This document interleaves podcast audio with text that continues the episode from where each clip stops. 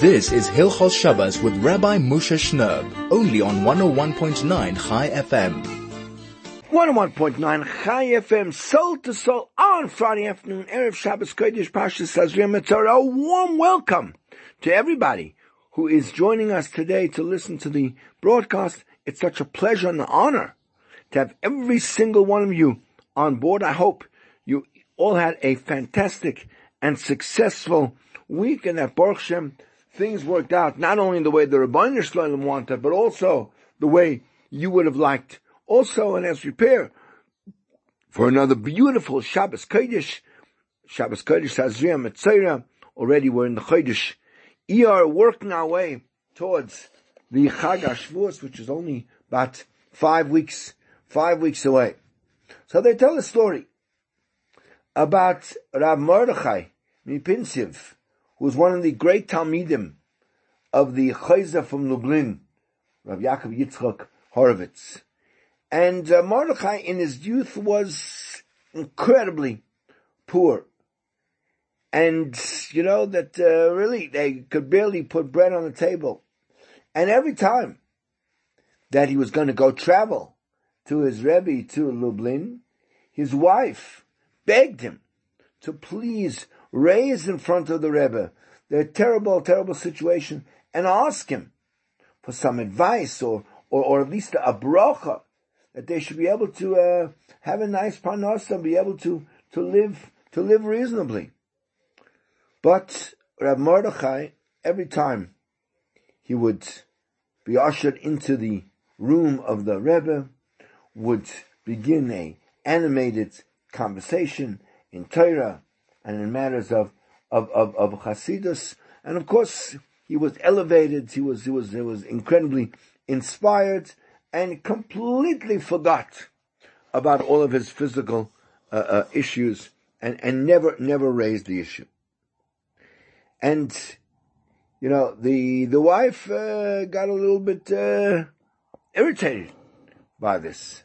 And she decided, okay, she was going to sort it out herself, and decided that she was not going to let her husband travel to Lublin by himself anymore.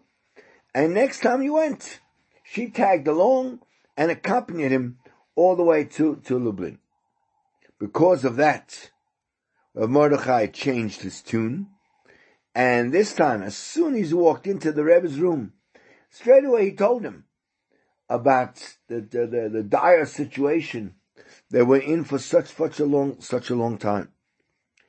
And the Chozeh asked his guest, "Tell me, how come until now you were quiet? How come you never told me about your situation, your physical situation at home?" So Mordechai answered, "Look, I thought, answered the Talmud, that first of all, I don't want to bother the Rebbe with all kinds of just physical issues. And also I said to myself, probably the Rebbe already knows what's going on in my house using his Ruach HaKodesh, and I didn't have to tell him." So the Chozeh smiled, and he said, "You know, in our Pasha, when we talk about the various types of tzaras, so there's a difference in the language of the Torah. When we talk about negoyim that are on the body of a person, it says, Adam Kiev or B'tzaras. If a person has one of the types of tzaras, so v'roa koyin es hanega. The koyin sees the nega." In other words, that by negoyim on the person himself, you don't have to tell the kohen about what happened. As soon as you come to the kohen's going to see that there's a problem, and he'll advise the person what he has to do, whether he's Tamei or Tar, and how he can fix up a situation. However, when it comes to negoyim that afflict a person's house, it says that uba shelo habayis, the owner of the house will come, v'higid lakohen leimah, and he'll tell the kohen, "Kinega libivais, I have something that looks like a nega in my house." In other words, the Torah is telling us that when it comes to things that are what's happening in the house, you have to be yigid l'kohen. You have to tell the kohen in order that the kohen should know what's going on and he can come and investigate in order to bring some kind of a remedy. We can't expect our rabbonim, our leaders, our pedagogues to know what's happening in the innermost areas of our life unless we actually tell them, and then they're able to help us. We'll be back in a moment with much, much more. This is 101.9 Chai FM, soul to soul. Don't run away. This is Hilchos Shabbos with Rabbi Moshe Schnurr, only on 101.9 Chai FM. 101.9 Chai FM, soul to soul, on your radio here in Johannesburg on Erev Shabbos Kodesh Parshas Tazria-Metzora. I hope you had a wonderful Yom HaTzmut, those who celebrated it, and we're getting ready for another beautiful, beautiful Shabbos. This shall be the laws of the Mitzvah. This is the opening salutation of the second of our two Parshas Mitzvah. And the Torah devotes no less than 115 psukim, which is both Tazria and Mitzvah together, to the various forms of tzaras and the purification process that one needs. Clearly, the lengthy focus on tzaras indicates the significance the Torah extends to that which, unfortunately, is one of the major causes of tzaras, which is lashon hara, evil, slanderous kind of speech. The motzi shemra, individual who uses his tongue to spread and propagate negative information about a fellow Jew, he's the one who actually becomes the Metzora and becomes the victim of tzaras. So thus, these parshas that deal with the tzaras plagues indicate the severity of lashon hara. Now, interestingly, the only kind of mention in the entire Torah that actually connects tzaras with lashon hara is that famous pasuk in Parshas Kitzeitzei, where the Torah warns us that beware of tzaras. And this pasuk is right next to the injunction to remember what happened to Miriam Hanavia when she criticized her brother, Moshe Rabbeinu. This was not a public slander. Rather, Miriam's concerns over Moshe's marriage, which she privately intimated to none other than her own brother Aaron. Yes, yet this became the classic example of lashon hara in the Torah.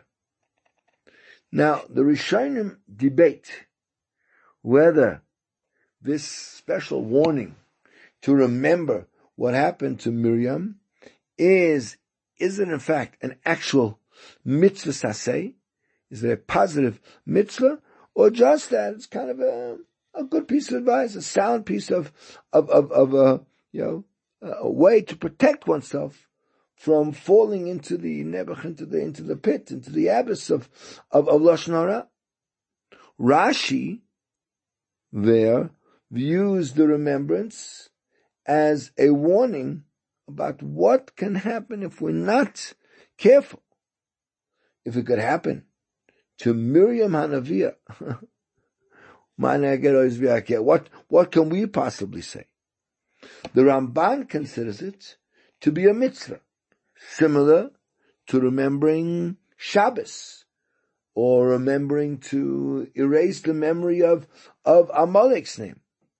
It's a mitzvah that Hashem gave us as a tool in our battle against this terrible scourge of evil speech.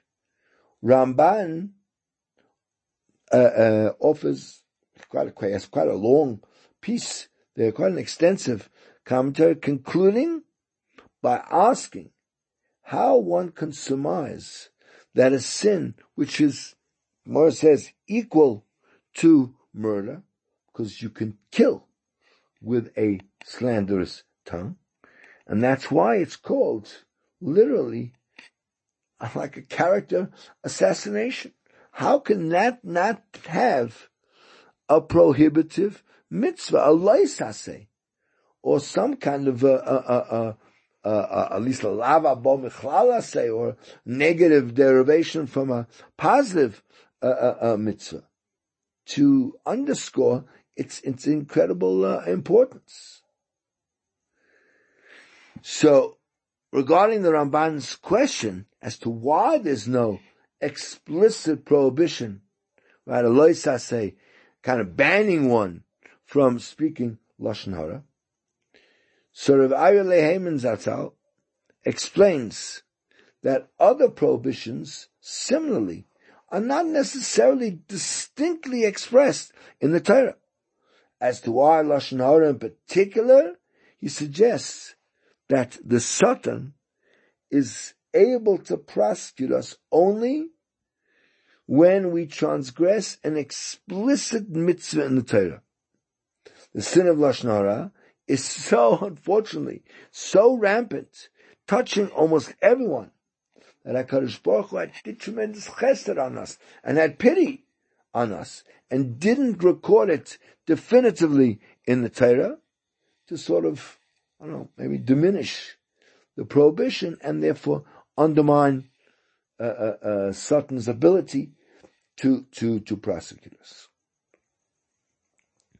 Almost as an aside, Rav Haman wonders what provoked Miriam to speak against or even to question Moshe's behavior vis-a-vis his wife. It's not as if she was speaking about, I don't know, just a regular member of the Jewish community. Moshe was the quintessential leader of Kli Yakar, right? A man who had spent 40 days and 40 nights literally in Shammai, who regularly spoke with HaKadosh Baruch Hu. Clearly, to question him and express, I don't know, negative feelings concerning his behavior took extraordinary, like a gutsiness which one wouldn't even expect from Miriam. So Haman explains that the situation reverts back to 80 years earlier, when Amram, the leader of the Jewish people in Mitzrayim, separated from his wife, Yocheved, as a kind of a preemptive mood, so that others would follow his example. He kind of conjectured, no wife, no children, no Jewish babies for Paro's guards to drown. Miriam was then a young girl of 6 years old who stood up to her father with the criticism that his decree was even more unjust than Paro's, whose decree was only against the Jewish boys. Amram's decree would negate the possibility of having children. No boys, no girls, full stop. Amram shared his daughter's views with the Sanhedrin, who agreed, and everybody returned to their respective wives. Now, fast forward 80 years, and Miriam observes what she feels is another injustice, this time perpetrated by her distinguished brother, who was now Klal Yisrael's leader. Miriam respected his leadership, but when she felt that the leadership had done something that was perhaps an unsound decision, she spoke up. This time, however, she made a mistake. Her courage was derived from the incident that had taken place 80 years earlier. But things had changed, and the decision which Moshe Rabbeinu as the leader rendered were very different. What was then kind of a righteous indignation was today Lashon Hara. Moshe was not Amram, and Miriam was no longer a young girl. Today she was a Neviah. People had changed, and so had the expectations. We'll be back in a moment. This is 101.9 Chai FM, Soul to Soul. This is the Friday afternoon broadcast, and we'll be back in a moment with lots more incredible, interesting Torah. Please don't run away. This is Hilchos Shabbos with Rabbi Moshe Schnurr, only on 101.9 Chai FM. 101.9 Chai FM, this is Soul to Soul on Friday afternoon, Erev Shabbos Kodesh Parshas Tazria-Metzora, as we move forward into the Shabbos as they're getting earlier. And this week, of course, is quite a technical Parsha, the concept of negoyim, of afflictions that come for certain aveirus. But I want to share with you today a fantastic idea based on a Kli Yakar that I think has some relevance to us. In this week's Parsha, HaKadosh Baruch Hu completes the discussion regarding the three sort of stranded subject of Negoyim. We learnt about human afflictions in the beginning of Tazria. We also learnt about lesions or afflictions that appear on garments that we actually find towards the end of the first Parsha. As you know, it's a double reading this week, Tazria and Metzora. And in Parshas Metzora, we learn in this week's Parsha about Negoyim, about afflictions that affect a person's dwelling place. As the Torah says, that I give you, when you come to Israel, land I will give you, and I will place a tzaras, affliction, upon a house in the land of your possession. So, perhaps, let's examine Hashem's incredible wonders, which are really designed to arouse a person to perform tshuva via the three different categories of negoyim which are visited upon a sinner, right? Which are the human afflictions appearing on the skin, lesions appearing on garments, and the lesions appearing on dwellings. Now let's begin with the beautiful commentary of the Kli Yakar, which is in Parshas Tazria. If you want to look it up, it's chapter 13, verse 47. He notes that the three forms of Negoyim occur on three types of covering which protect mankind. The Negoyim occur on the skin, which covers the human flesh. They occur on garments, which cover the skin. Lastly, they occur on the houses, which shelter the entire person, as well as the first two coverings, the skin and the garments. Just to quote a little bit of his insights, he says, you should recognize that the three forms of tzaras occur on the three things that cover mankind, one within the other. The first layer of covering is the skin covering his flesh. Next are his garments, which cover the skin. Beyond it, these two is his dwelling, which protects him from rain and any external forces. A person deprived of these coverings is uncovered and exposed. Therefore, skin afflictions are mentioned first, then lesions appearing on garments, and finally, lesions appearing on the house. So the layers are removed one by one until the person is uncovered and totally exposed. Now, according to our Chazal in Vayikra Rabba, however, the order is actually reversed, because HaKadosh Baruch Hu doesn't touch the human being directly first. Rather, he first visits the affliction on the dwelling.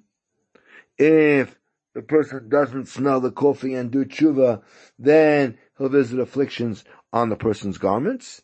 And if he still fails to perform tshuva, then the afflictions are also visited upon his body. Now in the Torah, interesting enough, the afflictions on the skin are mentioned first, because HaKadosh Baruch Hu starts by warning the person with regard to the harshest and most feared consequences. An example of this is seen by Paro, where again, where Rashi actually points it out, right? Where in similar fashion, Moshe Rabbeinu, before they even start the Makkos, he mentions Makkos Bocheros, right? We haven't even started yet, but they should know how severe it can possibly get. Right? So here the skin afflictions first to threaten a person with that which he dreads most. But however, in reality, HaKadosh Baruch Hu never visits afflictions directly on the human being first, because HaKadosh Baruch Hu is so merciful and so benevolent. Now, the Kli Yakar teaches us that HaKadosh Baruch Hu created man and provided him with 3 levels of protection. The first layer of protection is the skin, which protects the flesh from the damaging effects of the sun and winds. The second layer of protection is a person's garments, which shield the skin from harm.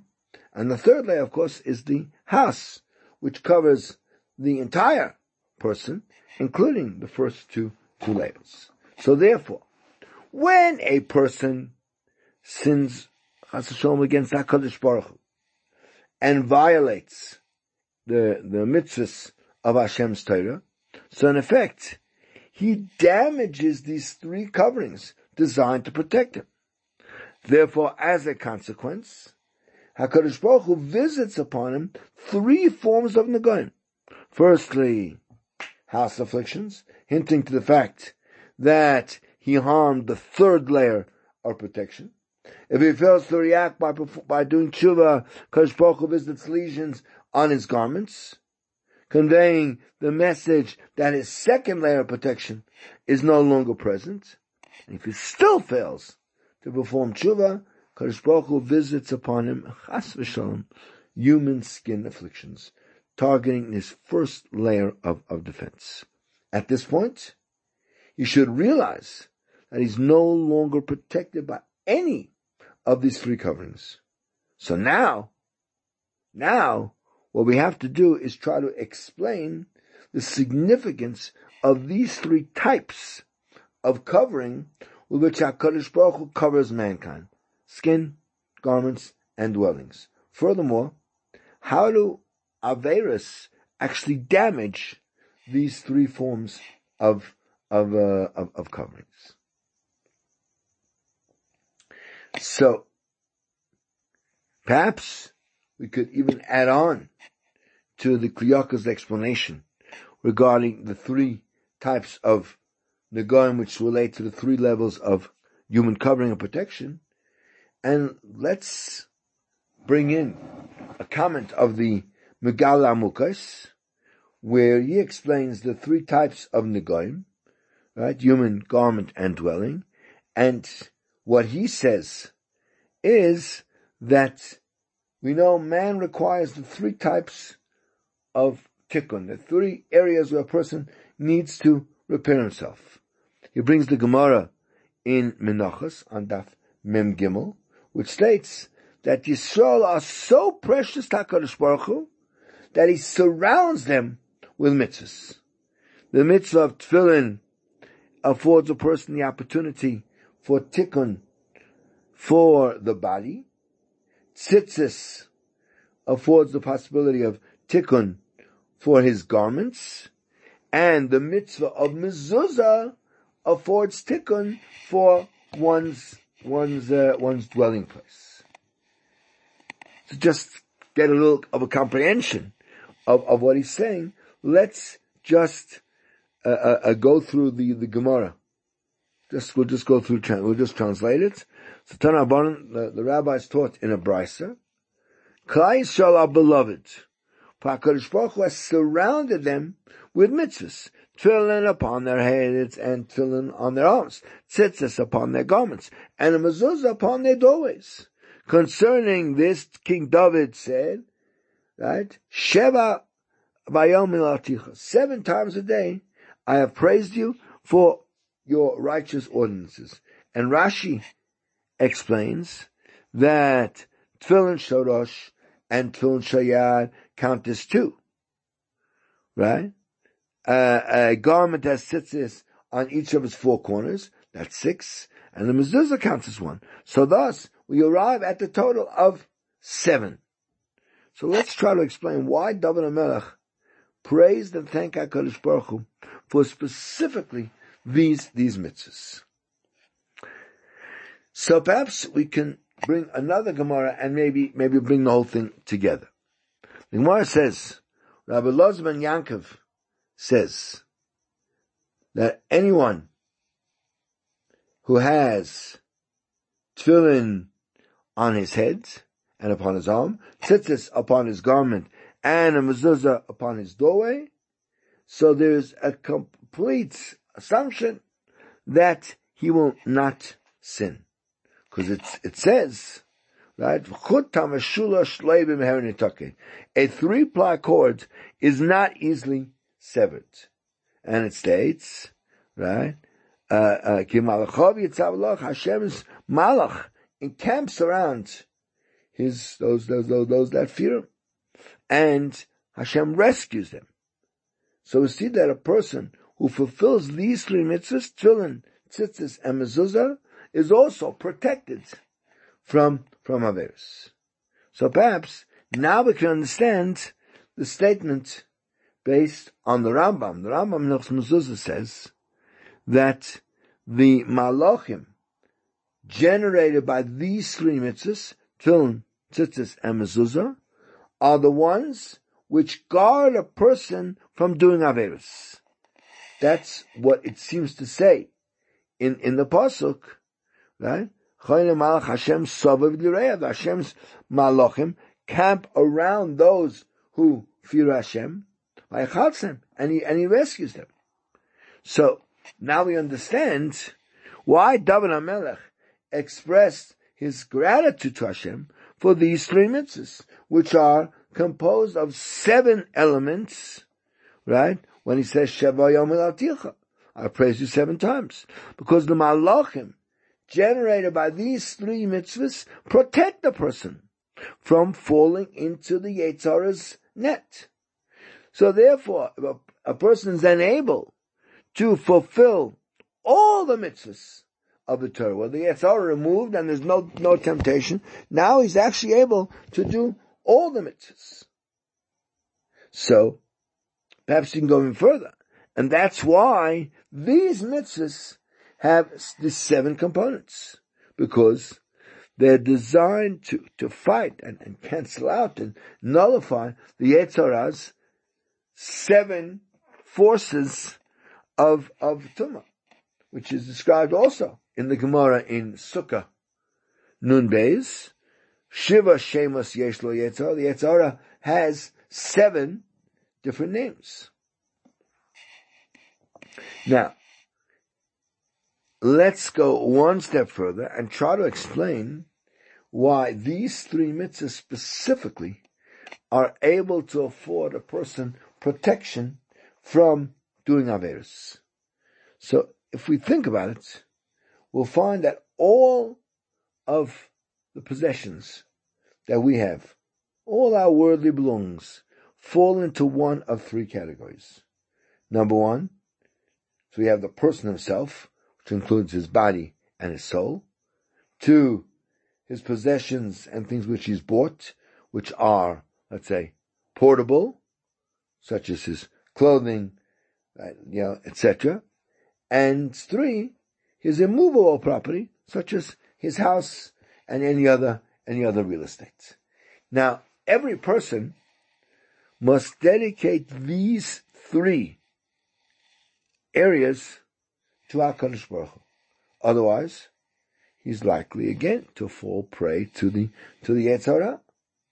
Right? It's due to the Yetzer dwelling within a person, which creates the lusts and the whims that people run after in this world, or due to your money or various other types of property, movable and immovable. Because the Pasuk actually says quite explicitly, Hisham Lacha, be very careful lest you forget HaKadosh Baruch Hu, your God, by not observing his commandments, right? Lest you eat and be satisfied, and you build good houses and settle, and your cattle and sheep increase, and you increase silver and gold for yourselves, and everything that you have will increase, and your heart will become haughty, and if you want to find, you'll forget Hashem your God.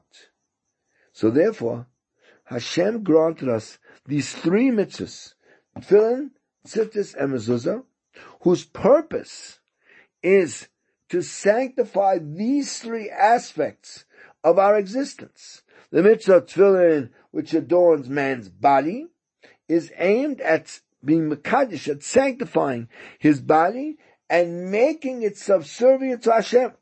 We in fact say this, right? When we before we put the Tefillin on, we say, "Tzivonu laniach al yad zikaron." Right? Hashem told us to put Tefillin on our hand as a remember of Hashem's outstretched hand, and that He is just by the heart, right? In order that we should devote, right, all our desires and devote them totally and solely to the service of HaKadosh Baruch Hu. And we're also commanded to place the Tefillin upon our heads, right, opposite the brain, so that our soul, our senses, and all of our faculties will all be completely subservient and devoted to HaKadosh Baruch Hu. Now, the purpose of tzitzis, which is placed on the corners of our garments, is to sanctify one's movable property, all one's objects. Whereas the mitzvah of mezuzah is designed to sanctify and dedicate to Hashem our immovable property, our houses. So this explains beautifully why these mitzvahs caused David HaMelech to rejoice and express his gratitude to Hashem with the declaration, Sheva Bayom Milaticha, 7 times a day I praise you. This also explains why Chazal specifically listed these 3 mitzvahs when they said, whoever has tefillin upon his head and upon his arm, tzitzis upon his garment, and a mezuzah upon his doorway, so there's a complete trust that he will not do averos. Because in the process of observing and performing these 3 mitzvahs, a person effectively sanctifies his body, his portable belongings, and his immovable property. So this is a virtual guarantee that he will not do averos, because he has been mekadesh and controlled the entire sphere of his existence as being completely and totally dedicated to Hashem. And if we are then flawed, right? So the Megaleh Amukos says that the 3 forms of Negoim Hashem sends upon mankind, human, garment, and house afflictions, correspond to the 3 mitzvahs of Tefillin, Tzitzis, and Mezuzah. It's the purpose of these 3 mitzvahs to sanctify man's body, garments, and dwelling, to assure that it will not do any averos. If we see, in fact, that despite the apparent fulfillment of these three mitzvahs, a person sins in one of these three areas, his body, his garment, or his house, it's evidence that he has failed to perform these three mitzvahs properly, indeed, and perhaps in machshav and thought. As a consequence, Hashem visits negoyim upon him in these three forms, and that's meant to arouse him to make amends, to do tshuva and rectify either his body and soul, or his garments, or his portable belongings, and his house, depending where the affliction is. So we congest that this is the reason why all three of these afflictions must be examined by a kohen. Only a kohen can declare a nega tor or tameh. Additionally, 7-day trial period is required to determine the status of the nega. Based on what we have kind of discussed, so this is the explanation. These three forms of negoyim were due to the person's failure to perform these three mitzvahs properly, indeed, and a machshava, to fill on his body, tzitzis on his garment, and a mezuzah on his house. Therefore, the Torah commanded him to show the lesion to the kohen on duty in the Beis HaMikdash, for he fulfills these mitzvahs properly with his mind and body, because we see written about the kohenim, that kisivsei kohen yishmu das, for the lips of the kohen should safeguard knowledge, right? He joins his lips with his seichel to perform the mitzvahs with proper intent, and therefore, you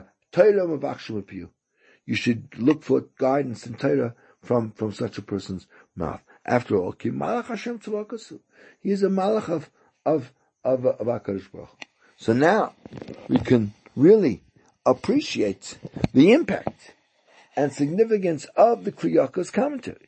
He stated that the three types of negoyim are visited on the three types of covering which protect him. The negoyim appear on the skin, which covers the flesh, on garments which cover the skin, and on dwellings which cover the entire person, as well as the two previous coverings. This coincides so very nicely with the explanation of the Megaleh Amukos. These three coverings encompass all that man needs to rectify in this world. We'll be back in a moment. It's 101.9 Chai FM, soul to soul. Don't run away. There's so much more to come. This is Hilchos Shabbos with Rabbi Moshe Schnurr, only on 101.9 Chai FM. 101.9 Chai FM, soul to soul, back on your radio here on Friday afternoon. Erev Shabbos Kodesh Parshas Tazria-Metzora, Rabbi Moshe Schnurr here in the driver's seat, and so glad to have you with us as we spend a bit of time together on Erev Shabbos, talking about the Parsha, getting inspired, getting excited and ready for the upcoming Shabbos, as we always do at this point on the broadcast, to just give you the important details, the important times that you know, so you can set your focus and get your energies harnessed for the coming Shabbos. So, this afternoon, the earliest time for lighting up your Shabbos candles is about 20 to 5. 20 to 5 already, you can light your Shabbos candles, get Shabbos going already, get the energy in your house, get the beautiful, beautiful radiance of Shabbos glowing as one lights the candles and makes the bracha and davens for those that you love, those that you care about, that they should be blessed with health and with wisdom and with all kinds of success to give you such wonderful, wonderful nachas for yourself. The latest time for lighting candles this afternoon will be at 5:32. It's getting considerably earlier every week, 6-7 minutes every single week. 5:32 is lichtzin. That's the latest time to get the candles up, which means that shkia is already at 10 to 6, which means if you want to daven ma'ariv and not have to repeat the Kriyat Shema, 10 past 6 already, you can say the Shema and not have to repeat, and then of course sit down to a beautiful Shabbos meal. Tomorrow is a double Parsha, Parshas Tazria and Metzora, and of course, as usual, the Haftarah is the Haftarah for the second Parsha, the Parsha of Metzora, beautiful story of Arba'a Anoshim, the sons of Gehazi and his three sons who were chased away, and the sort of very interesting story that happens with them. In the afternoon, of course, we are saying Pirkei Avos. This is really the second of the weeks between Pesach and Shavuos. So we're going to learn Perek Beis this week and take some time. Maybe sit at the meal on Shabbos and pull out a Pirkei Avos and read it and discuss it with the family. Talk about some interesting insights. Talk about something that you might be able to inspire you. Maybe we'll even do that on occasion on the show while we're saying Pirkei Avos. Pick up on an insight in Pirkei Avos and learn something together. Shabbos Kodesh this week ends at 6:21. 6:21 is already the termination of Shabbos, and we go into another beautiful week. We are, of course, according to all opinions now in the period of the Sfira of the Omer, where there's no haircuts and no weddings and no music, and really to think about what happened during this time, that the students of Rabbi Akiva all died. 24,000 Jews. Wow! I mean, just that alone, losing 24,000 of our brethren, 24,000, not only of our brethren, of some of the greatest minds and intellects and characters of the Jewish nation. Was a tremendous tragedy and disaster. And we need to think about it. We need to use the time of the Omer to work on ourselves, to improve ourselves, to build ourselves up, so that we're ready to stand at the foot of Har Sinai in 5 weeks' time and prepare to accept the Torah. I keep talking about 5 weeks' time. It's actually once the weekend is passed, it's going to be 4 weeks' time already until Shavuos. Well, today is the great day. Today we are actually pressing rewind and reset, and we are re-beginning our study of Hilchos Shabbos. We're going way back to the beginning. Mark this date. Mark it down on some calendar. Today being the fourth day of Iyar in the year Tafshin Pei Aleph, corresponding to the 16th of April. We're starting. We'll see how long it takes us to get through everything and try to have a clarity, try to understand, try to make sure that we can, in some level, improve our observance of Shabbos, upgrade something, maybe learn something new that we didn't know. Maybe we can take upon ourselves a certain behavior that we didn't know about until now, so that our Shabbos can be even more pleasing and even more endearing to HaKadosh Baruch Hu. What we're going to dispense with is, last time we did a whole introduction to what Shabbos is. We're going to leave that. We're going to get straight into the meat and potatoes of the matter, into the actual halachot of Shabbos. And of course, when you start with Shabbos, you have to begin before Shabbos, because Shabbos is not a day in isolation. Of course, Shabbos begins a day before. It doesn't really. It begins 6 days before. On Sunday morning, we already say Hayom Yom Rishon B'Shabbos. You already start thinking towards Shabbos. And of course, the reality is that the 6 days of the week and Shabbos are inexorably connected one to another. Because in the same way as a human being has a physical body and a neshama and a soul, so too the actual week has also a body and a neshama. The 6 weekdays are the body, and the Shabbos is the soul of the entire week. And in the same way that a person, a great person, a person who we look up to and respect as being a righteous person, is someone whose neshama and body work together, right? In total kind of a harmony, right? Where the guf and body understands that the neshama really is the boss, and he calls the tunes, and the body is prepared to carry out the dictates of the spiritual neshama, and gives the neshama the ability to carry out whatever the neshama wants to do, and the body becomes the agent and the go for the neshama.